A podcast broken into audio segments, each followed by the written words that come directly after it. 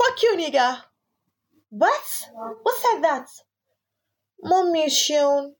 Sean, how many times do I have to tell you not to use that word in my house again? If you say it outside, people will run away from you. Myths. M Y T H S. Growing up as a typical Nigerian child, there are things our parents made us strongly believe. Things they told us to scare us, you know, just to make us behave in a certain way and conform to societal norms. These are things we have lived with, and um, if not for civilization and enlightenment, we would probably pass them to our children also. We're so gullible, really. We believe anything and everything. I remember one day my big auntie visited us and she said, I shouldn't sit on a broom after sweeping, that I'll start hearing sounds. and I believed it. I mean, I was a small child and I didn't even think about it. I just believed it instantly. anyway, today I have four of my friends here who will talk about the myths they grew up with. Ayo, Moyo, Ore, and Anne Thanks for joining me. And starting with you, Anne, what are the myths you grew up with? Based on my upbringing, um, based on my own, I don't think we actually have any myth we subscribe to. Actually, thinking back, I don't, I can't really remember if there is anything that my mother um, took personally, or you know, a Nigerian myth that my mother took personally and expected us to practice. No. So, are you saying you did not hear any while growing up? I hear about it. I hear about families that don't eat okra, you know.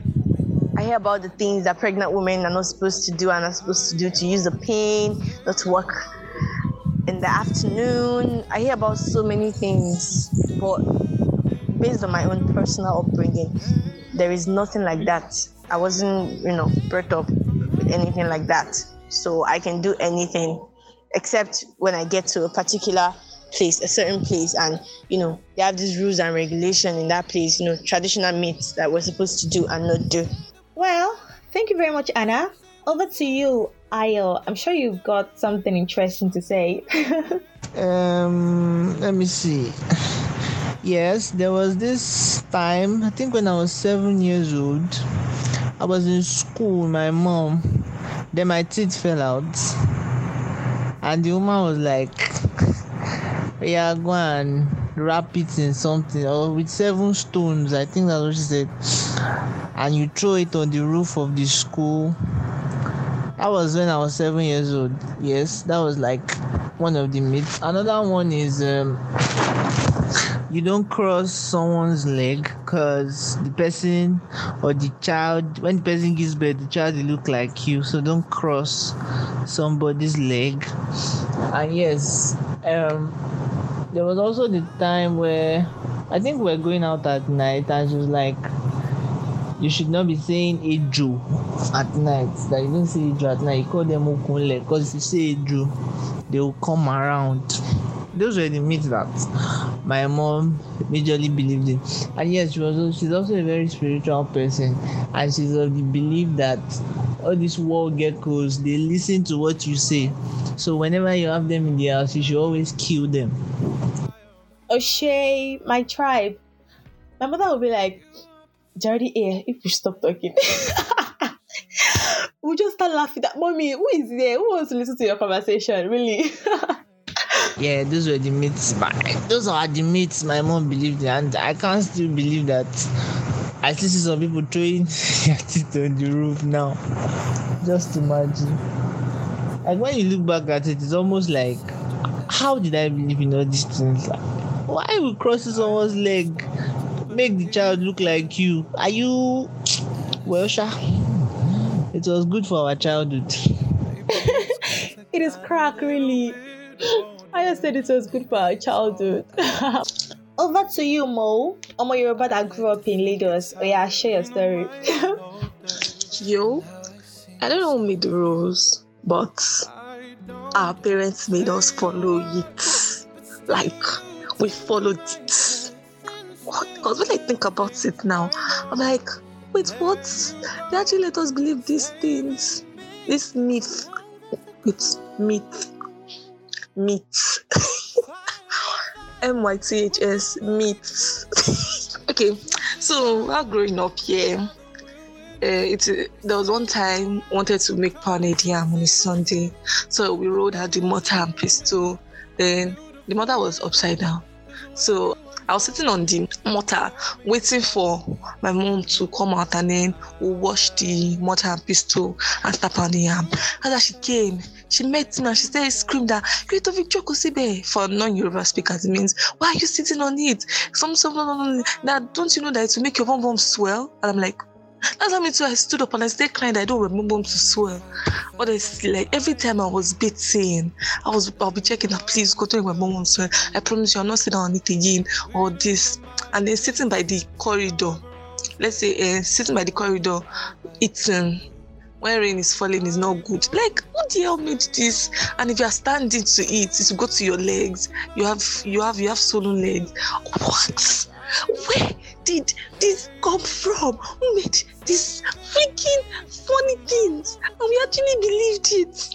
Then the one that used to bust my head, low key, I still when I do it, I still like you know is when you eat at night it will attract snakes. And they have to say okoinle, okoinle, okoinle. For non-Yoruba speakers, that's like when you eat and then you have to say like the ground should have a rope that will tie the snakes and not make them come to you. Like I'm putting my hand over my face like this. I can't believe I really I did that. I can't believe I did that. Yo. then I love fish so much.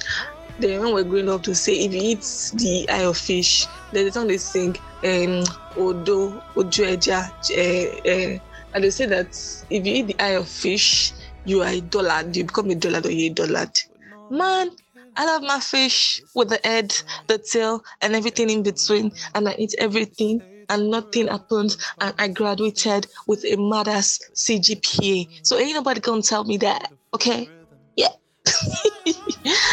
and then singing Licky Licky Give Me White Fingers. Oh my god, oh my god, oh my god.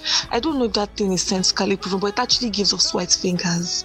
It actually does. You do your like Licky Licky Give Me White Fingers. Licky Licky Give Me. Every time I see the eaglets, every time, every time. I do it. I think that Licky Licky something has some spiritual something attached to it because this minute you will see that thing on your fingernails, the next minute you would think you are hallucinating, you'll see it again. So now, I know I'm grown, but till now, then we never had tooth fairies. Like, no, we had lizard at rooftop. My mom would tell you to put the teeth in your hand, the tooth in your hand, put stone how do you are the number of stones the your age the number of pick the number of stones put it with the uh, with the tooth that just came out and throw it over the roof the lizard fairy will eat it and give you a new one and then you will be able to eat so those were the myths and then crossing someone's leg. I know this one, a senior did it when I was in secondary school. Like I crossed over her leg and she was like, Go back.